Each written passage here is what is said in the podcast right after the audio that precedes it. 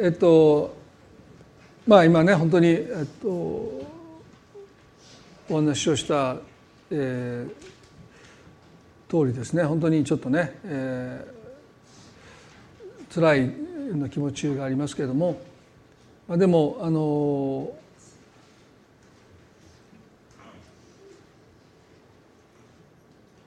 この日本伝道会議で、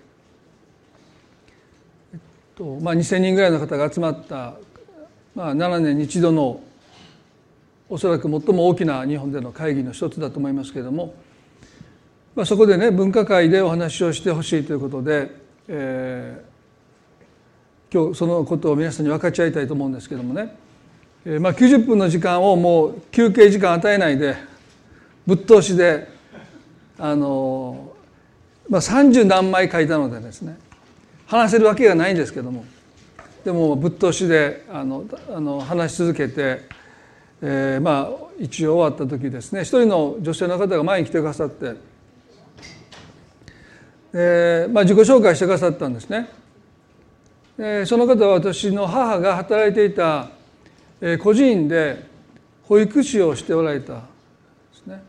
名前を、まああのまあ、結婚なさって、まあ、名前は変わってますけど旧姓を言ってくださったなんとなくうる覚えでその名前を覚えてたんですね。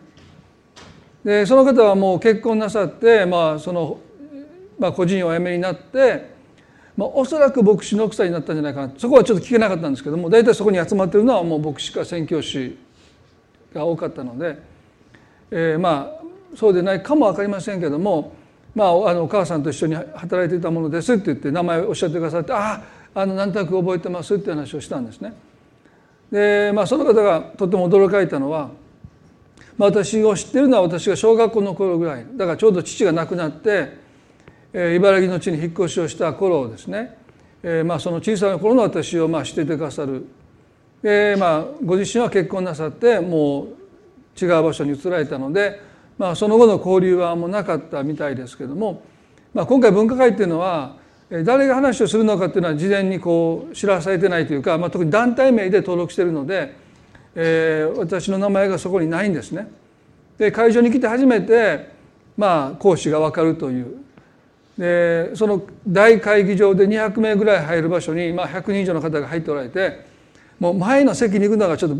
皆さん待ってるんですね。でも誰がコーチなのかっていうのをもう皆さんちょっと興味津々というか。で僕が行くのなんかあのなんかね行きづらくてですね。えっ？と思われてどうしようとか思いながらですね。でなんとなくこう皆さんがもうねちゃんと席についてるその前に、えー、マイクだけポンとあって司会者もいなくて。で時間が来たから誰も来ないので「いや時間来たので始めていいんでしょうか」と言って始めたんですけどもね。でその時彼女が最初私のこと誰か分かんなかった。でも話を聞いてるとああの豊田先生の息子さんだっていうことが分かって小学校の頃知ってた、まあ、その子供が今自分の前でね、えー、講師として話をしてるのを見て、まあ、とっても感動してくださってね。あのあんなに大きくなって、まあ、こんな会議で講義をしてくださってるっていうことでね。でわざわざ来てくださってあの本当に感動しましたって言って、まあ、話の内容に感動したというんじゃなくて あの時の小学生の男の子が、まあ、まあ立派になったかどうか別にしてですね、まあ、こうやって目のたくさんの人の前でお話をしてると「神様は真実です」って言ってねまあ僕それもあの嬉しいですよ。内容も良かったって言ってくださったらいいんですけどまあそれよりももうそっちの方に感動されてですね。でもまあその時思ったんですね、まあ、これからねあの突然ね、えー、もう父さんあるいは夫を失ったねのご家族が、まあ、これから何年後私たちがね、えー、本当に神様の真実さっていうのをおそらくいやおそらくというかもう必ずね、まあ、証しできると、まあ、私個人のね体験を通しても、まあ、私たちはもう毎日毎日こう生きてるのでその驚きっていうのはですね、まあ、ありますけどもね。でも葬儀の時に私を見てくださった方もいてですね。でその方がまあ大きくなって僕が説教してるのを聞いててあれ？もしかしてあの時の男の子じゃないかっていうことでですね。そしていろいろ話をかけてくださったら、まあ、それが判明してその方はもうえっと、葬儀に来てくださってて僕たちの家族をこのこの先この家族がどうなっていくんだろうってすごく心配して、えそれからもう何十年後かにですね、まあ、その中の男の子が、まあ、牧師になって自分が説教を聞いてたその人だっていうのが分かった時に、まあ、同じ、まあ、神様の真実さにね感動されたっていうこともおっしゃってくださってですからねまあ大変なことがこれからもあると思いますけどもでもね必ずその証を私たちはあの見聞きするだろうと私は個人のね自分の人生の中でもそれを体験しましたのでまあ悲しいですけどもね。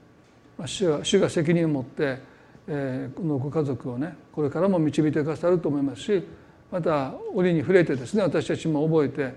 あの祈っていけたらなと思いますね。で今日はあのこの分科会で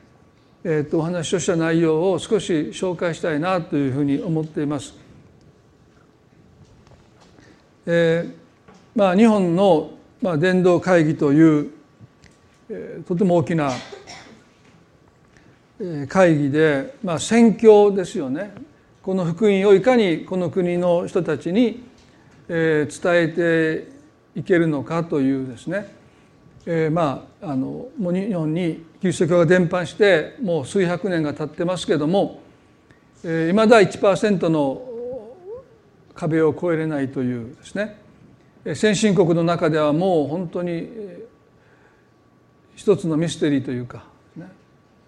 なぜ勤勉な日本人がクリスチャンになってまあ勤勉に真面目に熱心にこのキリストの救いを伝えているのに、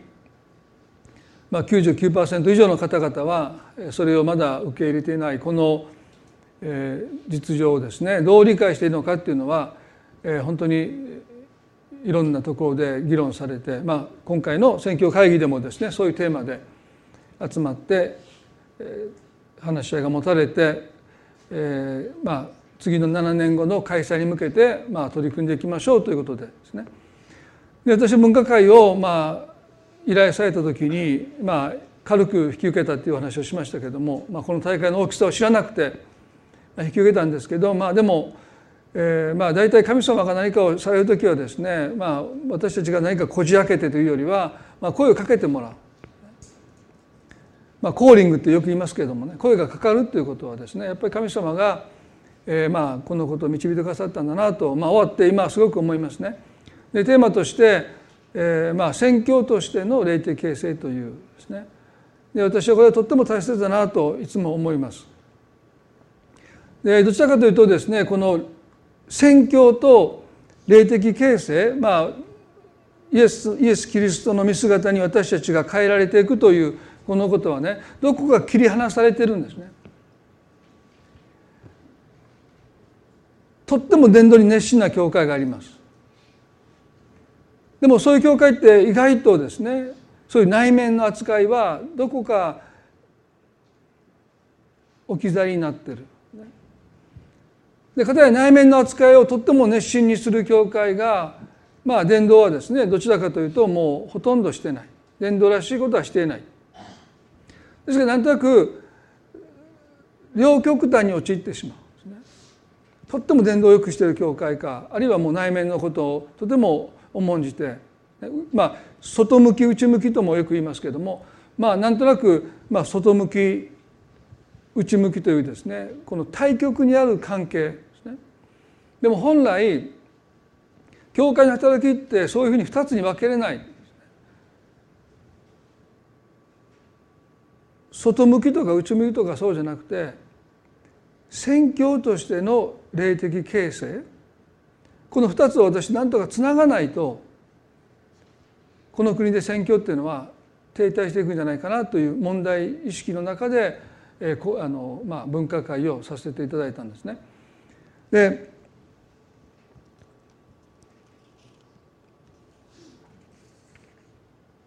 今日皆さんと、まあ、少しね、えーまあ、宣教ということで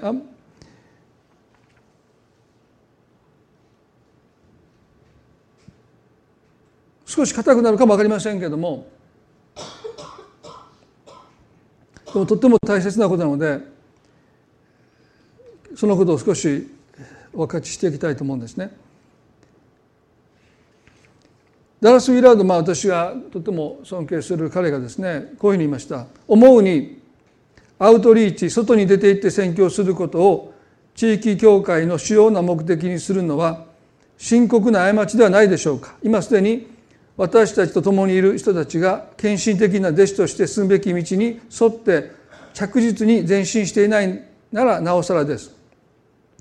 アウトリーチは確かにキリストの民の本質的な任務であり会知る中には伝道の賜物が特別に備わった人々がいつもいるでしょ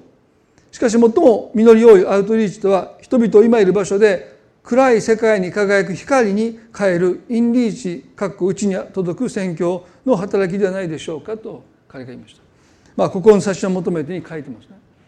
言うならばアウトリーチっていうのは私たちが外に向かって宣教していくで。も教会の本来の宣教とはですね私たち自身がイエス・キリストに似るものにまず変えられていく。キリストについて私たちが語るよりも私たち自身がキリストにものに変えられていくということの方が主要な宣教ではないかと彼が言いました。私この言葉を読んだ時ですね最初すごく戸惑いましたしちょっとびっくりしたんですけどもでもね彼がね人々を今いる場所で暗い世界に輝く光に変えることこれは宣教だと思うんですね。今いる場所ででこのことをね読んである本のタイトルが連想したんですね。それが今なんと160万部も売り上げてるですねカトリックのシスターの渡辺和人さんが書いたね。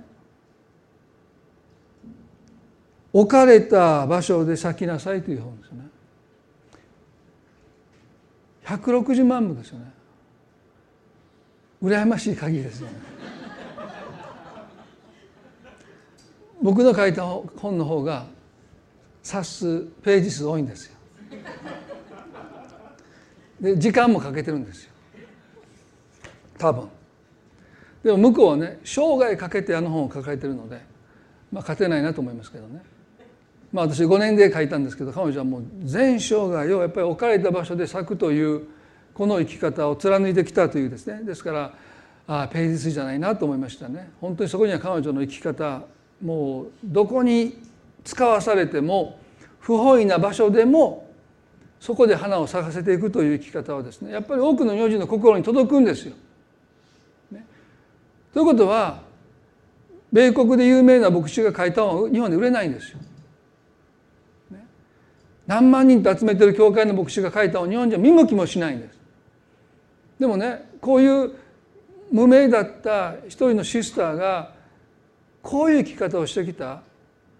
不本意な場所に派遣されてもそこで最初はすごく腐って、ね、もう半分投げやりでやってたけどもやっぱりこの場所に神様が私を使わしたんだって。そう受け止めてそこで花を咲かせていこうと彼女が人生を生きてきた、まあ、そのメッセージがね多くの日本人の人にやっぱり受けられてるということはどこかそういう福音？私たち一人一人が今いる場所で暗闇を照らしていく世の光になっていく時にその光に多くの人集まってくるんだろうと思う。で。私たちはキリストについて語る以上にキリストの内側にあるその光を照らしていく世の光に私たちがまず変えられていくそれも今いる場所で変えられていくということをですねこの160万部の本が売れるということはおそらく多くの人々の心に彼女の生き方が一つの光となってまあ、彼女が本の中で書いてますけども行きたくない職場？行きたかった大学に入学できなくて滑り止めで受けた大学に行く、まあ、それは彼女が学長している大学がそういう大学だったとご本人がおっしゃってますよね。第一志望で受験するような大学ではなくて大体滑り止めで受験する大学だったので入学式の時に多くの人はねやっぱりがっかりして入学式に来てるってね。行きたかった大学が他にあったのにまあその力を及ばずにですね仕方なく来てる人たちにね私たちはねここにあなた方が使わされたんだっていうことぜひ知ってほしい。神様があなたをここに植えてくださったんだ。だから滑り止めで仕方なく来たんじゃない。そうやって人生を受け止めてほしいっていうメッセージをね毎年毎年するんだでもその彼女の言葉に多くの人がなぜ慰められるかというとやっぱり私たちの人生はやっぱり不本意。思い通りいかない。でも視点を変えるとやっぱりそこに神が私たちを使わせているあのヨセフを神がエジプトの地に使わせたように、彼も言いました。どうか私の私にしたことでもうこれ以上悩まないでください。神様は私を使わせたんだって。でこれはクリスチャンだけが持つことのできる一つの確信ですよね。全てのことの背後に神様の御手があって神の計画があって神の摂理があって神は全てのことを働かせて益にしようとして今も働いていてくださる。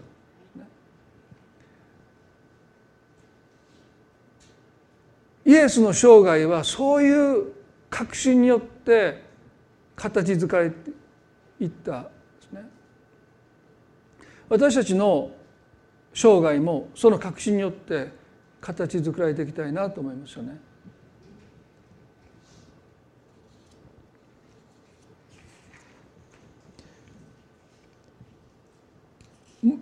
ローマの12章少しお開き願えますか？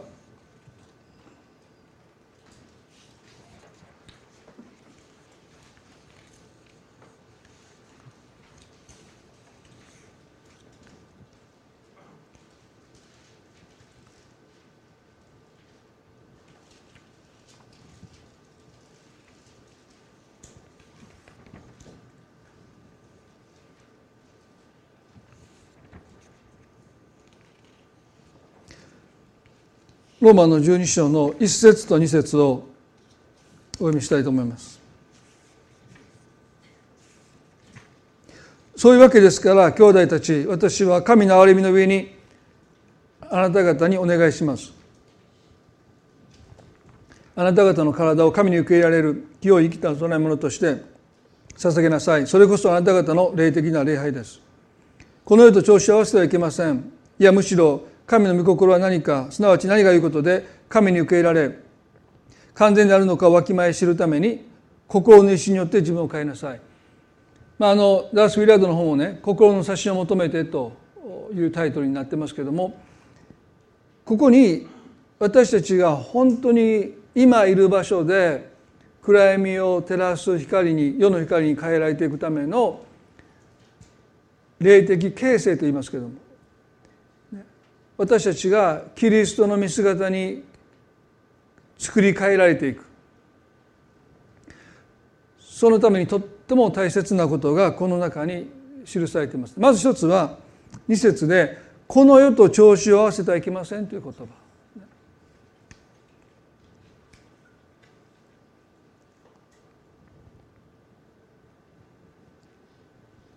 この世と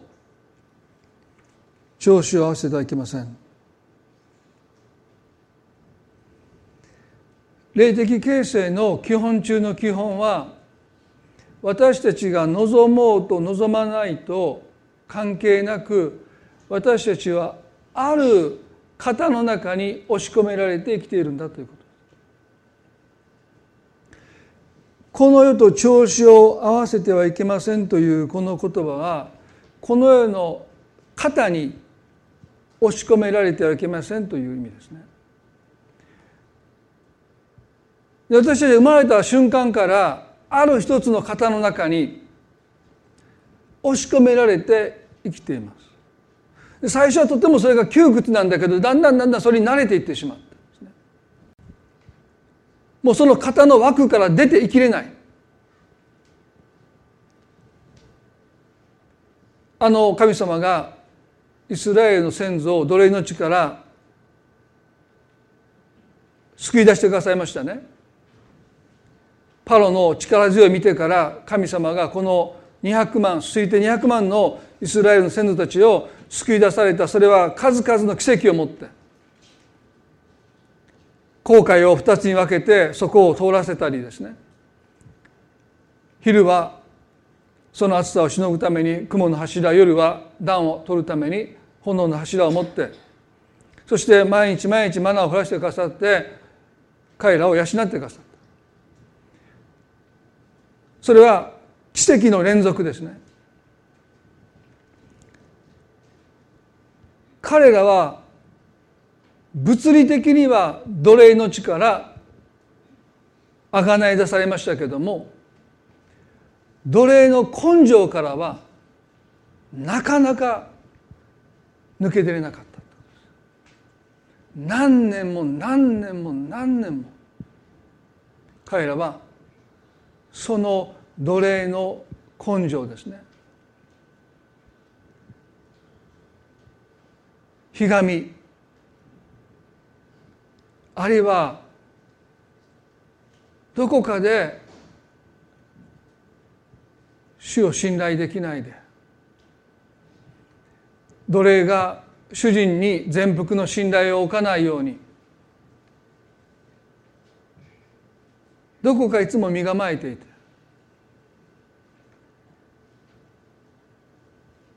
いつも強いものになびいていってしまう。生き残ることに必死でしたから。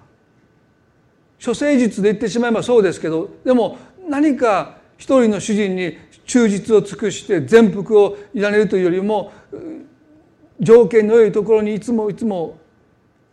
世渡り上手に生きていく術を身につけて神様によって救われてあがなわれたんだけどもやっぱり他の国々にも頼っていってしまう。そういうことを彼はずっと続けて最後滅んでいった。ですから物理的な束縛から彼らを解放することは神様にとってはそんなに苦じゃなかったですね。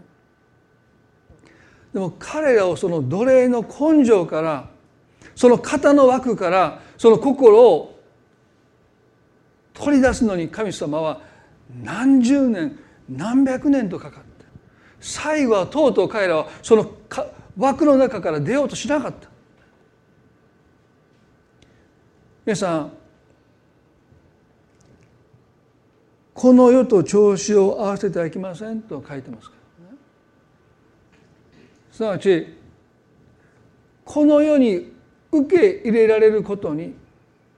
あなたの心を砕いてはならないという意味ですよね。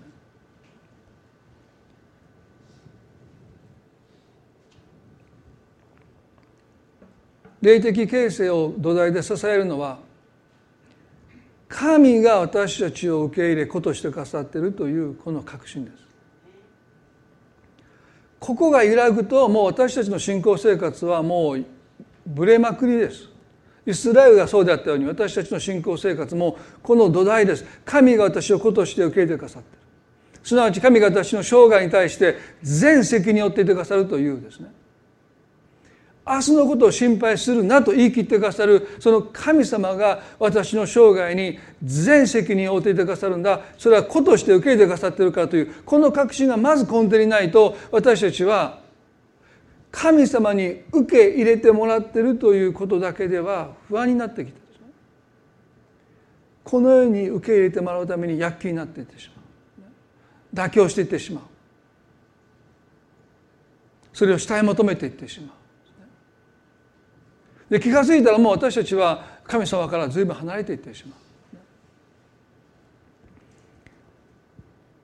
私たちの確信は神様が私を子として受け入れてくださってるからもう大丈夫だというですねここに私たちの確信をいつも置いておかなければならないということですよね。この世と調子合わせはいけませんと聖書は私たちに繰り返し繰り返し語ります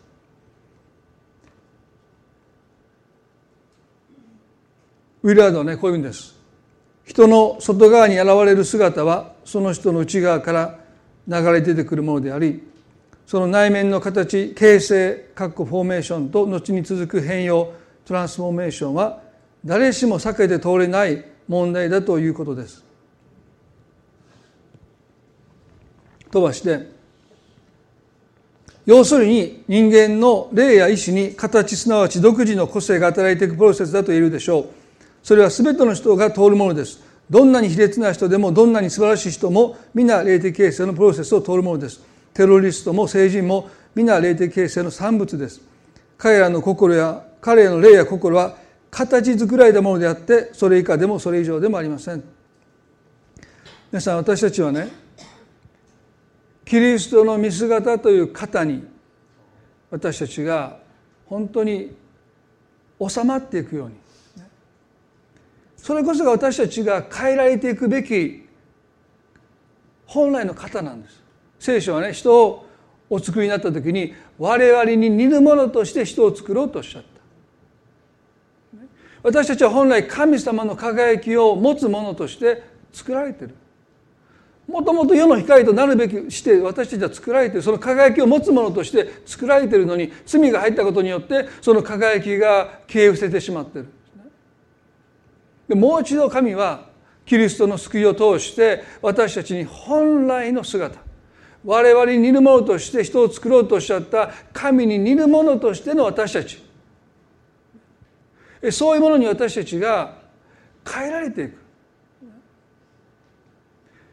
それこそが私たちが目指すべき方ですでも一体どれだけ多くのクリスチャンが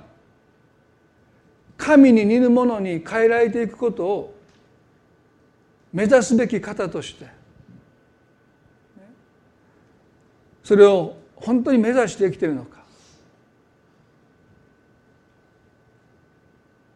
そのことを私はね文化会でもすごくチャレンジしたんですね。それこそが私たちの宣教そのものだと思います。二つ目に二節でいやむしろ神の御心は何かすなわち何が言うことで神に受け入れられ完全であるのかわきまえ知るために心の意志によって自分を変えなさい。まあ特にこの最後の箇所でね自分を変えなさいと書いてます。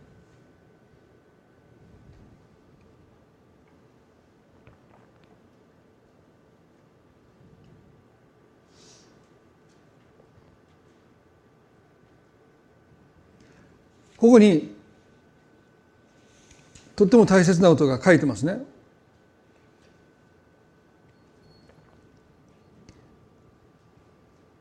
私たちは自分の意思で変わることはできないということはもう皆さんも経験済みだと思いますね。いくら変わろうと思っても私たちは自分の意思で自分を変えることができない。この方は何を私たちに言ってるかというと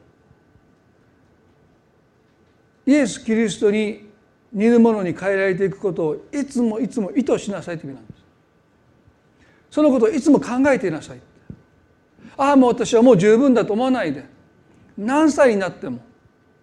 よりキリストに似るものに変えられていくことをいつもいつもあなたの意図しなさい。それはあなたの人生のゴールにしなさい。ああもうこれで十分だと途中でその歩みをやめないで少しでもキリストにいるものに変えられていることを私たちは主い求めてそれを意図してそれに向かって歩み続けていきなさいという言葉ですね。それは私たちが自分の意思で変わろうと思っても無理です。でも意図することはできます。そして霊的形成は意図しないと起こらないんですね。他のものに似ぬものに変わっていっちゃう。目に見えないいろんなものが私たちを肩に押し込んでいっちゃう。ですから私はイエス・キリストに似るものに変えられていきたいということをいつもいつも何をするにしてもそれを人生の目的にしないといけない。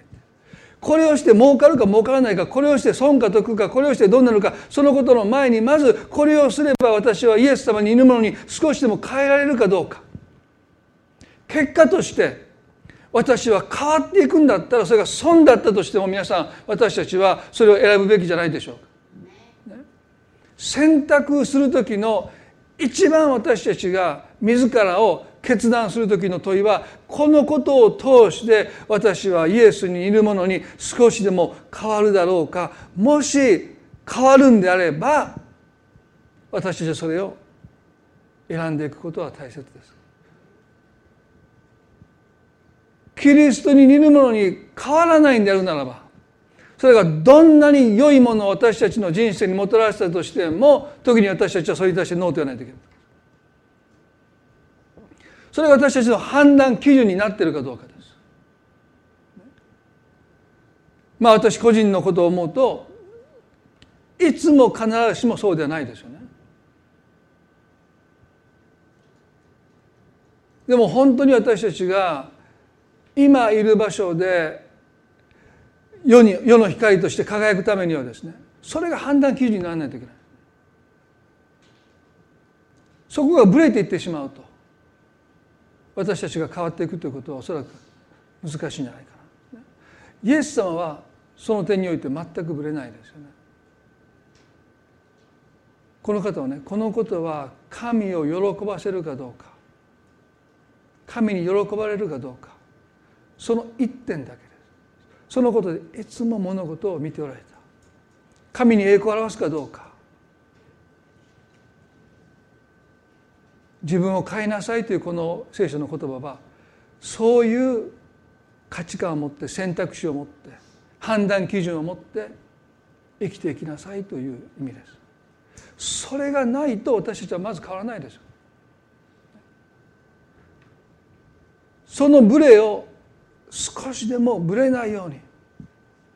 ああこのことをしたら私はイエス様に少しでも似るものに変わっていくかもしれないと思うならばたとえ損得感情で損と思ってもその人を許していくということも私たちの選択肢であると思いますね。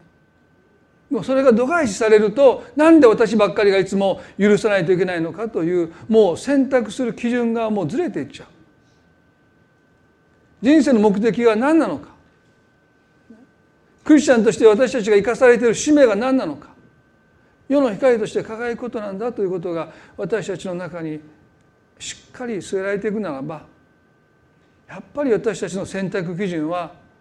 キリストに似るものに変えられるのか？神に喜ばれるのか？神の栄光を表すのかどうかということが絶えず心の中で自問されていくという必要があると思いますよね。そして一節をもう一度見ていただけますか。心の一心って書いてますね。心の一心。で聖書は心が一新されないと基本的に私たちは変わらないっていうんですね。でこの心という言葉は言語で思いです。思いの一瞬によって自分を変えなさい。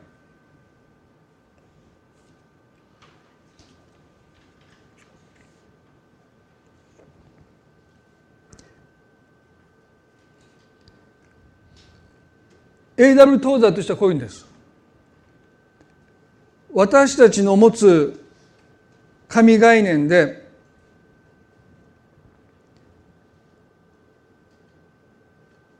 真の神の姿にできる限り一致していることは計り知れないほど重要である。心情として何を宣告しようと私たちが神について実際に思っていることに比べればそれほど重要ではないと言いました。私たちの人生にとって最も大切な思いそれは神様がどういうお方なのかという思いです。でここがずれちゃうともう最初の基準のもう基準値がですねずれてしまいますから。私たちの人生はやっぱりずれていっちゃう。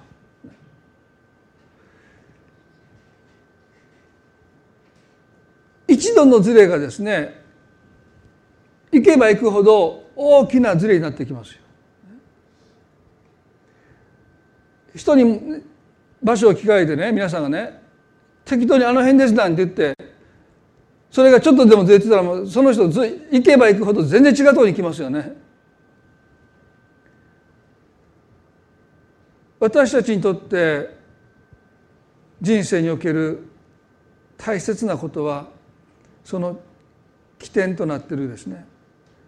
神に対する正しい思いです。で悪魔は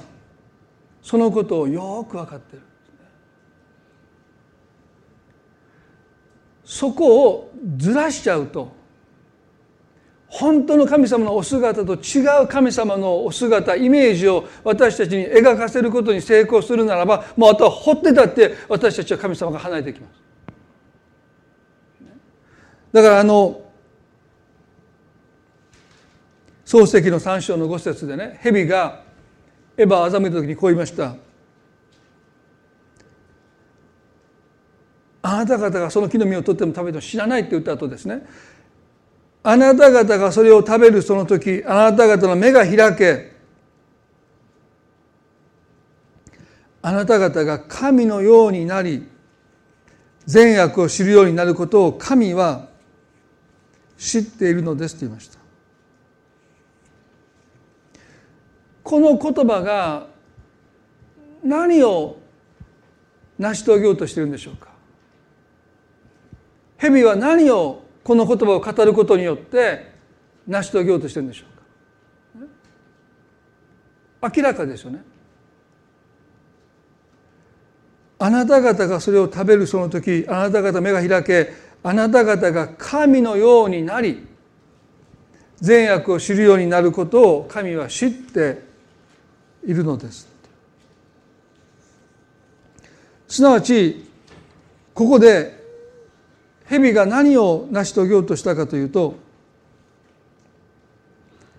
神は大切なことを隠してる。あなた方にそのことが知れるならばあなた方も神と肩を並べてもはやあなた方を支配できなくなる。あなた方をもうコントロールできなくなる。だから神はそのことをあなた方に隠してるんだ。だから蛇が言ったことは神様とはどういうことなのかそれは私たちを支配しようとする神。大切なことを秘密を隠しておいてそのことが知れ渡るならばもう肩を並べられてしまうのでそれをどこまでも隠してそれを食べたら死ぬと偽りを言って死なないのに死ぬと脅してその秘密をあなたが隠し通していつまでもあなた方を支配しようとする神なんだというイメージがこのエヴァとアダムの中に描かれた瞬間に彼らの中にある思いが起こります。それはこの支配に対する反逆です。支配する気など毛頭ない神様に対して神様のイメージが歪んでしまったように彼らはその神に反逆しようとしている。そして取って食べたらならないと神が命じた木の実を取って食べました。たったそれだけのことですよいつも言いますよね神様はこの時点まで彼の人生に一つの辛いことも一つの悲しみも一滴の涙も流すことのない人生を与えておられた。ね、神様につまずく出来事がゼロですよ。なのに反逆するんです。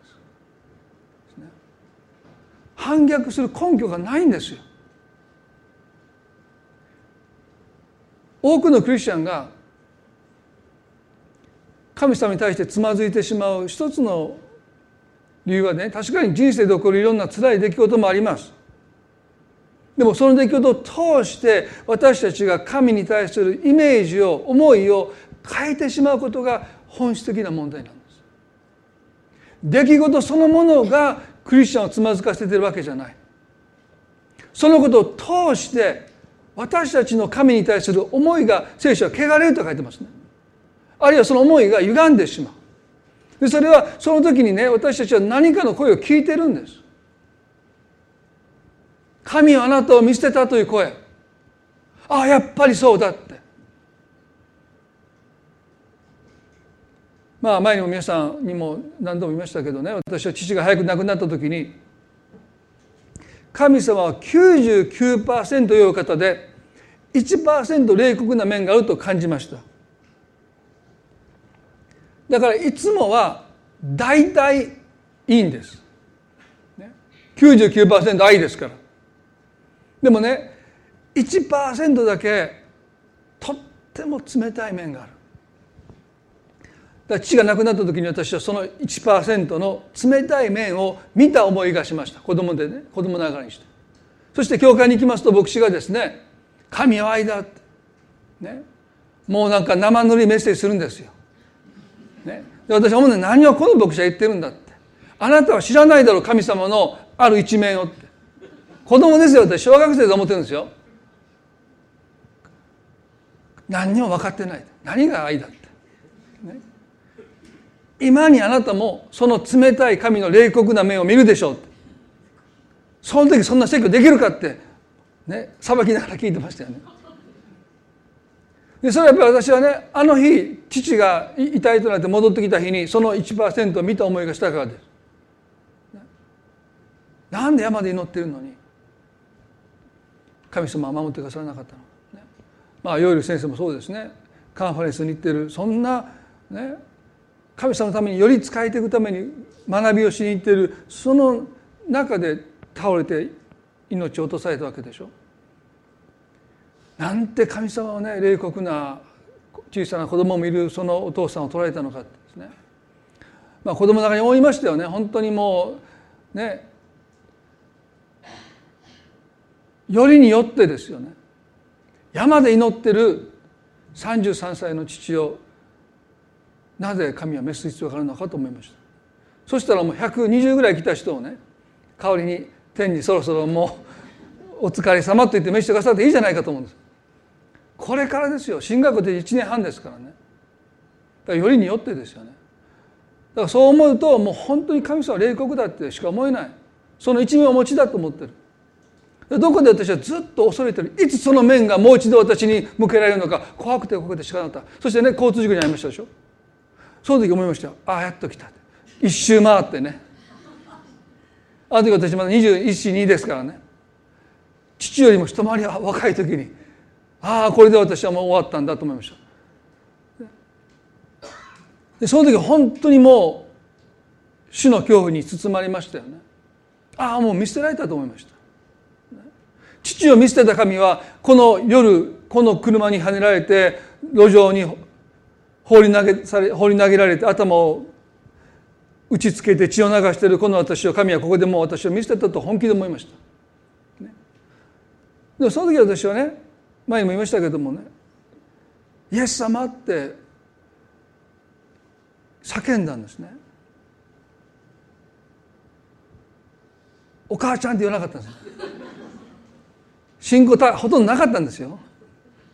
のらりくらりやってましたからね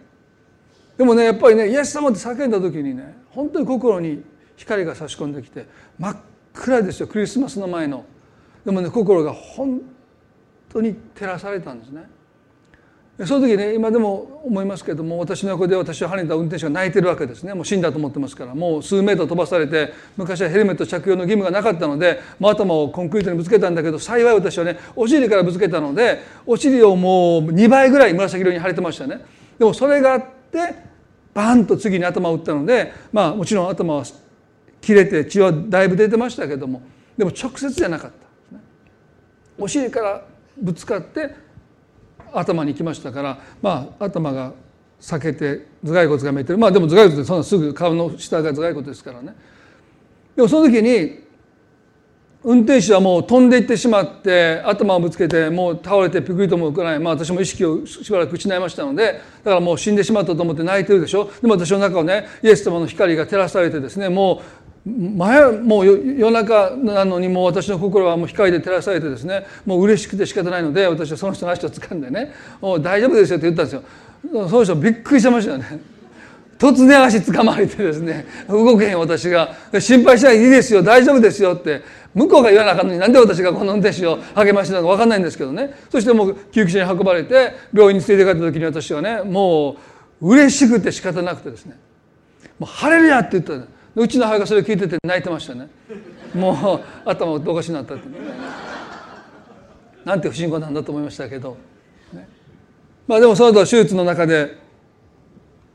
あ頭蓋骨見えてんなっていう話をしてる時にまた怖くなってですね。アホだったん違うかと思って12345、まあ、10まで数えたからって別に賢いわけじゃないんだけども、まあ、とりあえず10数えたらいいかなと思って自分で手術台の上でもう真剣に数えましたよ。12310あこれで大丈夫って。まあそれそれ以上賢くなかったので、ね、まあ、10ぐらい数えたらいいと思って。まあでもねその時にね真っ暗ですよね。でも本当に心に光が差し込んできて。そしてあの冷酷だったと思っていた父を見捨てたと思っていた神様が倒れて血を流しているこの私と一緒にいてくださったという経験はですね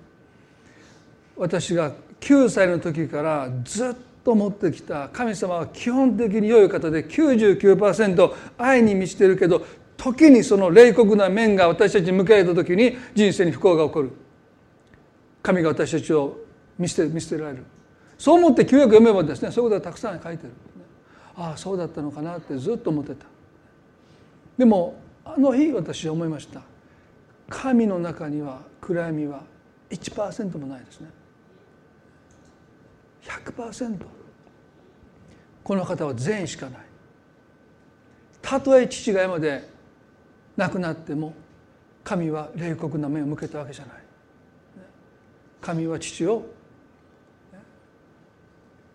天に凱旋するものとして迎えてくださった。いわゆる先生だってそうだと思います。神様が見捨てたわけじゃない。彼の生涯を神はもう完成した走るべき工程を走り抜いたその生涯として迎え入れてくださったんだと思います。それが私たちの神様です。もし私たちが神様に対して少しでも歪んだイメージを持っているならば私たちの人生は偽りに支配されていってしまう。神様に反逆する必要がないのに反逆していってしまう。つまずく必要がないのにつまずいていってしまう。皆さんねあのホット息子のあのお兄さんの言葉がいつも思い出されますよね。なぜ彼は弟が帰っていた時にお父さんと一緒に喜べなかったのか。なんであんな態度に出たのか。だっていなくなってたんですよ。自分の弟ですよ。でも帰ってきたのに彼はく喜ばない。でお父さんはね喜ぶのは当然ではないかって言って喜んでるのになぜお兄さん喜べなかったのか。なぜこうお父さんの心とお兄さんの心がこうまで違ってしまったのか。かけ離れてしまったのか。それは彼がお父さんに対して抱いたそのイメージが本当のお父さんの姿からあまりにもかけ離れていたからです。ルカの15章の29節で彼はこういう意味ですね。ご覧なさい。流れの間私はお父さんに仕え戒め破ったことは一度もありません。その私には友達楽しめと言って声一匹くださったことがありませんと言いました。ご覧なさいという言葉ですね。あなたは私のことを全然見てこなかったという彼の怒りです。あなたはいなくなった。あの弟の方ばっかり見ていたって。でもそうでしょうか。時々ね大変な問題の中にある人に神様は関わっておられるけど私なんて神様見ていてくださらないっていうふうにそんなふうに思ってしまうことはないでしょうか。私の悩みなんてちっぽけだって。そんなこと言えばですねきりがないですよね。教会の中にも人間的に見るならば本当に大変な問題を抱えている方。当然多くの人はねその人に関わります祈ります。ね。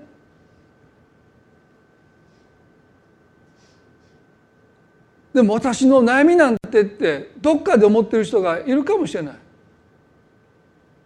でも人間のレベルで見れたらばそれは仕方のないことですよね。今回この頼先生が亡くなってたくさんの人が本当に慰めを持ってその家族に関わっていく。もう世界中から慰めのメッセージが届いてるでもそういうものを見ながらある人はどこか自分も苦しんでるのに誰もそんなふうに私を励ましてくれない慰めてくれないとどこかでそういう思いになる人がいてもおかしくない。出て行った弟のことを父はいつもいつも窓の外から帰りを待ってる。でも畑に出て一生懸命働いてる私のこと父は目もくれてくれない。そういう一つの拒絶感を彼はずっと持ってきた。でもそれは多くのクリスチャンが持ってる拒絶感じゃないかと私は思うんです。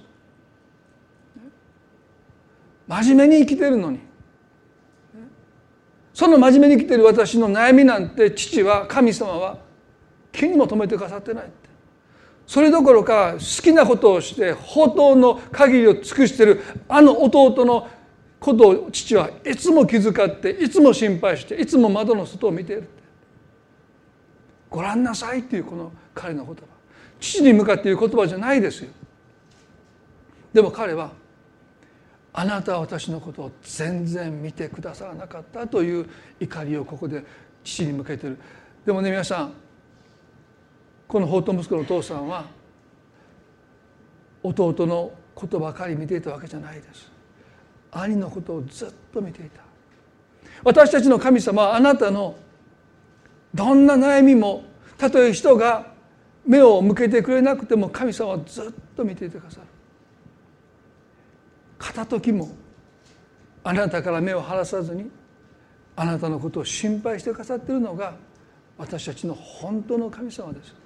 だから私たちは間違っても神に対してご覧なさいと言うべきじゃない。いつも見ていてくださるんですよ。人があなたに関心を寄せない。その寂しさの中にあっても神あなたのことをいつも見ていてくださる方。これが真実の神様のお姿ですね。でもお兄さんはそういうふうにお父さんは見た見なかったんです。いつも弟のことばっかり見ている。ご覧なさい。そして彼はこういうんです。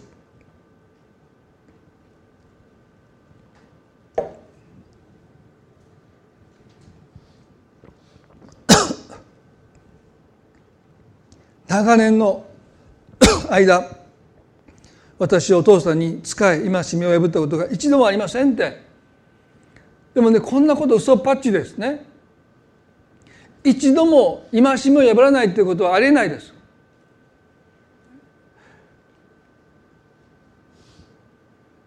でもなぜ彼がそんなこと言うのかそれはねそれしか言えないからです。一度でも戒めを破ったら父は私のことを見捨てる父は私を祝福してくれないという恐れを持っているので彼はそう言わざるを得ないんです。一度も戒めを破ったことがありませんなんて絶対ありえない。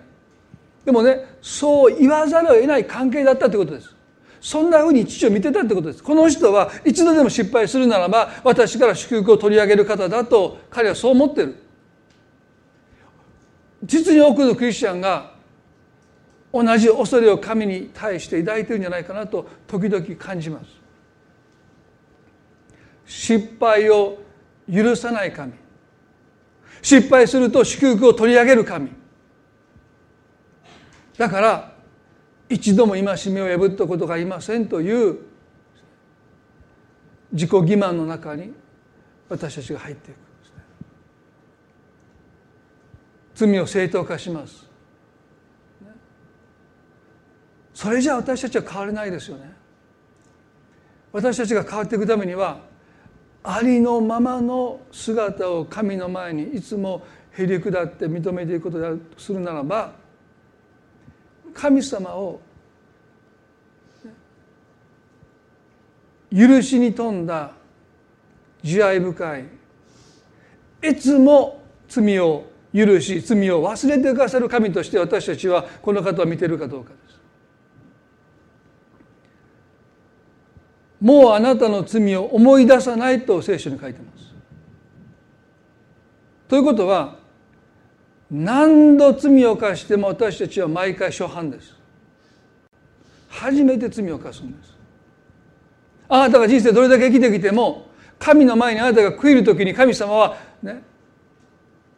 初めてあなたが罪を犯したものとしていつも言ってくださるでも私たちはそうじゃないですね。私たちは自分の罪を思い出しますので神様は何度も何度も何度もすいません。同じことを私は何度も何度も謝ったけど何度も何度も、ね、約束を破って罪を犯してきましたと私たちはそういうふうに思うんです。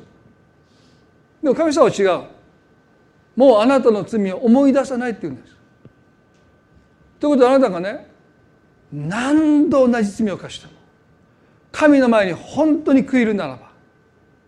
神様はあなたの罪をその都度全部忘れて何を言ってるんだってあなた初めて罪を犯したじゃないかあなた初めてじゃないかってそうやって私たちを扱ってくださる神として私たちは神を思い描いてるでしょうか。何度言えば分かるんだって何度同じ失敗すれば懲りるんだって。そんなふうに私たちの罪を数え上げている神として私たちはどこかで神を思っているならばそれは間違いです。あなたの罪を思い出さないって。そうおっしゃってくださる神の前で私たちは素直になって罪を悔いていける。私は一度も戒め破ったことありませんなんて強がって装う必要がない。いつも素直に自分の非を認めることができる。ですね。そして兄は最後にこう言いました。あなたは友達と楽しめと言って小ヤギ一匹くださっておりません友達と楽しめと言って小ヤギ一匹くださったことがありません。多くの人が描いている神様のイメージはストイックですね。楽しみを持たない神様。いつも真面目な顔してる。でもそういう神様ってどこかで私たちは描いてないでしょうか。彼はこう言うんです。お父さんあなたは楽しめと言って小ヤギ一匹くれなかったって。皆さんイエス様がどうして宗教家たちから非難されたんですか。それは彼が罪人たちと一緒に食事をして笑ってるからなんです不謹慎だって言って彼らはイエスを非難した。あんなやつらと大声を上げて笑ってるイエスを見て不謹慎だって言って責めてるんです。で私たちが見るべきイエス様のお姿とは楽しんでるお姿です。不謹慎とさえ言われるようなそういう人たちとこの方は別にね卑劣な話をしたわけじゃないですよ。そのことをイエスは罪と楽しみを分けておられましたけれども罪を犯されなかったけれどもこの方の人生は楽しみで満ちていました。喜びで満ちていました。でこの楽しみっていうのは私たちはねあまり清く考えるべきじゃないんですね。清い楽しみ。聖書を読む時ね。これ清い楽しみだって聖書朗読が私にとって楽しみだとかですね。清い喜び祈り祈り。これがもう最高なんですとかですね断食することがもう私の楽しみなんですとかもうあまりにもその楽しみをですね宗教的にしすぎですよね。でもイエス様がもしこの位置におられて私たちと共に歩んでおられたら私たち多分ねつまずくと思うんですね。楽しみすぎとか、ね、私なんかもっと真面目にやってるのになんでイエス様そので笑ってなんか大声で喋ってるのかなって、ね、多分私たちが描いてる神様の真実なお姿の中で最も抜け落ちているのがこの楽しんでおられる神様の姿。皆さん想像つきますか？皆さんにとってイエスの姿ってあの十字架の上で顔をゆがめて苦しんでおられるイエス様のお姿だけであるならばそれは乏しすぎますね。それはイエス様のある生涯のある瞬間のある出来事ですけどこの方の33年の交渉外の中でいつもあんな姿をして33年来たわけじゃないです生まれた時からもういかにももうしかめっ面してですねどうしたん？いやもう十字架を背負ってますからみたいなこと言いながらですねああ大変だねもうもう親も気遣いながらですねごめんね私の罪のためにあなたにこんな十字架背負わせてみたいなもうみんなが気遣ってイエス様に。もういかにも十字架を背負ってますという顔でもう大工の仕事してね。もうなんかもうみんながみんながもう申し訳なそうにしてこの方に接したんでしょうか、ね、違いますよ。全くこの方が十字架を背負っておられるということを人々は全く感じない。だから十字架で死んだ時に彼らはその姿を見てつまずくんですよ。ということはこの方はね私たちのために十字架で死ぬために生まれてこの地に来てくださったのにそのことについて誰一人に対してもそれを押し付けなかった。皆さんそういうことで可能でしょうか？あの前日十字架にかかる前夜ですね。イエスは弟子たちの足を洗うんですよ。もしこの方がねあなた方のために私はこの十字架重い十字架を背負って今はできてきたんだって。いつも私の人生にはこの十字架があっていつも心が暗くなって押しつぶされて食事をしてでももう食事が喉を通らない。そんなものをずっと背負ってきたんだっていうそういう生き方をしておられたらねあの前日ねイエスの足を誰も洗おうとしなかったら、ね、上着を脱いで、ね、そしてそれで鞭を作ってね振り回しますよ僕だったらね。ええ加減にしようって。もうああと数時間で殺されるのにこの子に読んでまた何をしてんだって。でもこの方はねもう自然と上着を脱いで手ぬぐいを腰にまとわれて弟子たちの前にひざまずかれてその足を洗ってる。あなた方のために私は十字架で死ぬんだというその押し付けるところが全くないお方です。なぜこの方は十字架で死ぬために生まれてきたのに周りの誰一人にも押し付けがましいことが全くなかったのかそれはこの方の魂の根底にはねとっても十字架はつらいですけども。でも聖書はこう書いてるんです。この方は目の前に喜びを見ていたと書いてるんです。この方を支えたのは使命感ではありません。喜びです。やらなきゃっていう思いじゃなくて喜びがいつもこの方の中にあってこの方を支えてる。この方の存在を支えてる。皆さん私たちはクリスチャンとして輝いていくためにはこの喜びを持ってこの喜びに支えられて私たちが生きる時ですね。たとえどんな十字架を私たちがそれぞれ神様から委ねられてそれを背負おうとも私たちはそのことによって人に何か押し付けがましい人をですね申し訳なさすることなく私たちは喜んでこの十字架を追って生きていく時に。今いる場所で私たちは輝けるんだろうと思います。皆さんはどうでしょうか？あなたは友達と楽しめと言って小ヤギ一匹くれなかった。神様私たちに辛い悲しい苦しい人生を送ってほしいと願ってるんでしょうか？そうじゃない。喜びに満たされた人生をこの方は歩んでほしいと願っている。そして辛く苦しいことが神の栄光を表すことも確かにあります。でもそれ以上にどんなに辛い人生の中にあっても喜びがその悲しみや辛さを凌駕して喜びにあふれて人からあなたはねお気楽ですねと言われようがです。私たちの人生には喜びがあふれていることが神様の栄光を表すんじゃないかなと思います。でも日本のクリスチャンの弱さはそこですよね。お兄さんが言ったように神様あなたは友達と楽しめと言って小焼き一匹くれなかった。私の人生は辛いことばっかりだった。負いたくない十字架をあなたは無理やり私に負わせたんだ。って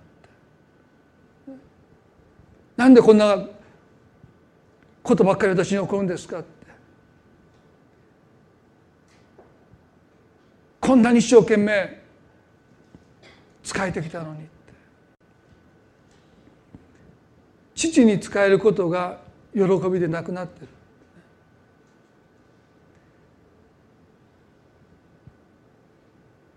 もう一度私たちは神様が私に何を願っているのか喜びに満ち溢れて生きることどんな悲しみも苦しみも凌駕していく喜びに溢れて生きること。時には人知れずところで涙することも時にもあります。もちろんそれだってみんなそうですよね。でも私たちの神様は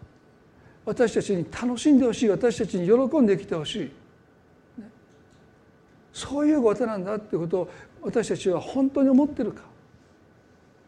神様のお顔はいつも笑ってると私たちはそう描いてるかどうか。もしイエス様がこの地に私たちと一緒に過ごして33年歩んでくださるならば私たちは苦しむイエスのお顔を見ることはあります。でも多くの場合この方はいつも微笑んでる。いつも笑ってる。人生を楽しんでる。明日のことなんか心配しないで今日本当に精一杯生きてる。そんなイメージそんな神様のお顔を私たちはどこかやっぱり心に映しながら生きていきたいそれは聖書にこう書いてるからです。私たちは鏡のように主の栄光を反映させながら栄光から栄光へと変えられていく。私たちがどのような神様のイメージを心に反映しているのか。そのことを今日もう一度ね私たちはチェックしたいと思います。どうぞ心を神様が探ってくださるように。ご覧なさい。私の方を見向きもしておらない神様。そうじゃない。あなたを今も見つめていてくださる神様。一度も見ましょうよったことありませんと言わざるを得ない。一度でも失敗するならばもう私から祝福を取り上げる神様じゃなくていつだってあなたの罪を許しそれを忘れてくださることを待ち構えている神様。そして私たちに楽しんでほしい喜んできてほしいと願っていてくださる神様。あなたの人生が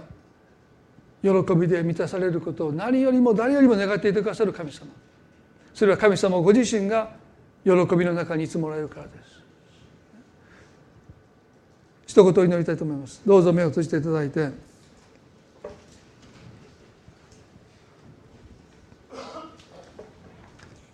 今あなたの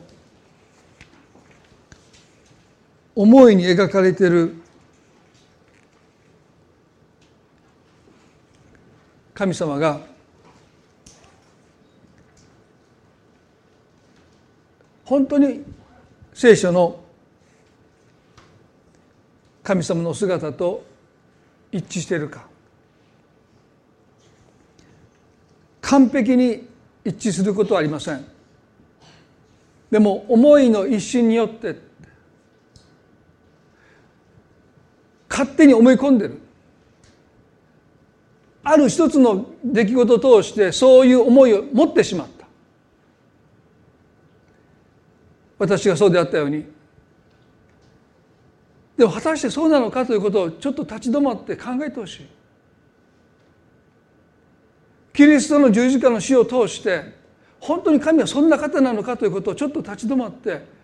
考えていただきたい。一言祈りたいですね。どうかあなたの中に思いの中に描かれている神様のお姿が本当の神様の姿と一致しますように。真実な神様のお姿を私たちは思い描きながらその方のお姿を反映させながら私たちがその方に似るものに変えられていきたい。あの法と息子のお兄さんは彼が思いに描いた父のような人になっていきました。失敗を許さない。法との末帰ってきたその息子を兄は受け入れませんでした。もう許さない。でもそれは真実な父の姿ではなくて彼が勝手に思い描いた父の姿に彼自身がなっていたということです。私たちは間違った神のイメージを描いてそんな方に似るものになりたくない。本当の神様のお姿に似るものに変えられていきたい。今日そのことを私たちはね本当に神様の前に願っていきたいです。短く祈ります。恵み深い天の地の神様。あの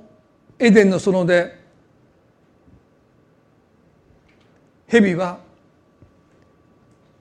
エバとアダムに歪んだ神様のイメージを植え付けることに成功しました。そして今日までもある悲しい辛い理解にできない出来事が私たちの身に起こるときにいつも耳元でささやきます。神はあなたのことなんて眼中にない。神が関心を持っているのはあの人たちだって。あなたのそんなちっぽけな悩みちっぽけな悲しみ神の眼中にない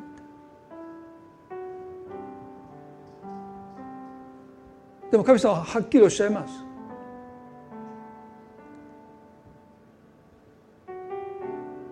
いつもあなたの悲しみは憂いは私の目の前にあるとおっしゃる。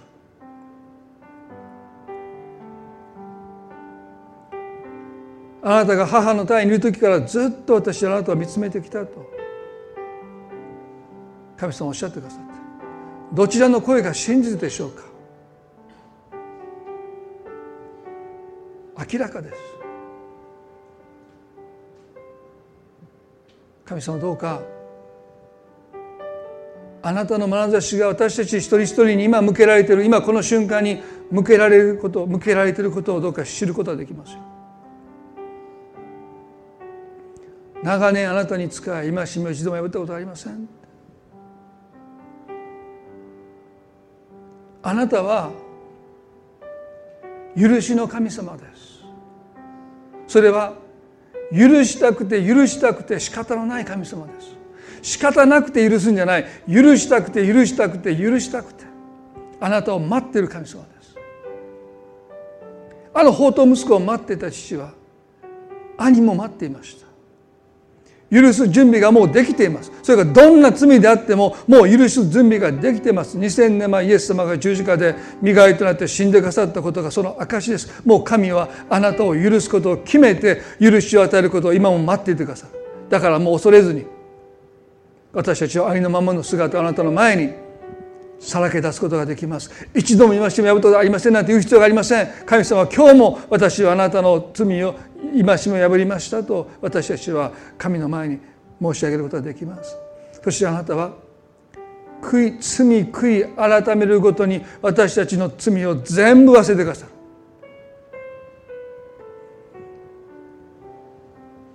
嘘のような話ですけど本当です。もう私はあなたの罪を思い出さないとおっしゃる。今日どうか罪の責め立ての前で神との間に今何かの距離を感じている方がいるならばどうぞ主よ神様どうぞ今その責め立てを取り去ってください。許したくて許したくて私たちを待っていてくださる神様の前に私たちは堂々と大胆に近づくことができますように祈ります。そして友達と楽しめていて声一匹くれなかったと兄は言いました。神様は確かに私たちの人生に試練を許されます。でもその時神は一緒になって苦しんでくださる神様です。この方の中に冷酷さはありません。一緒に泣いてくださる神様です。そして私たちの人生を喜びで満たしたいと願ってる。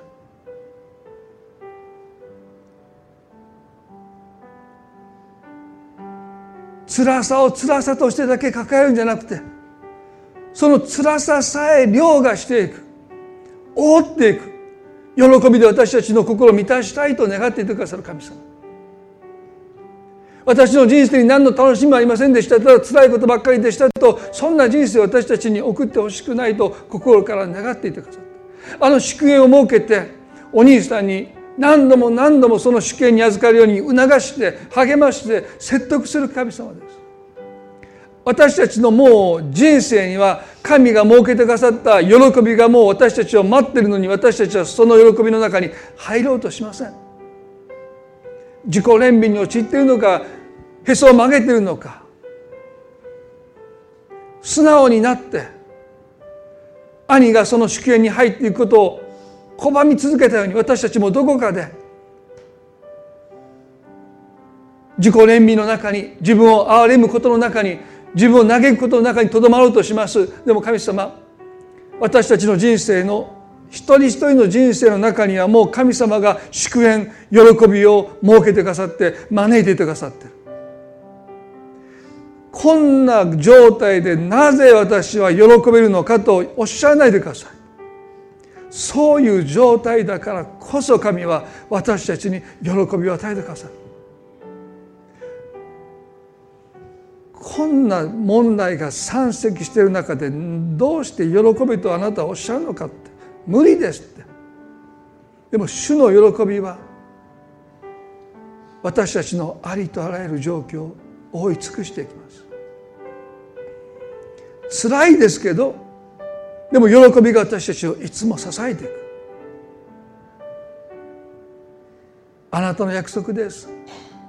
涙を持って種をまく者は喜びながら刈り取ろう。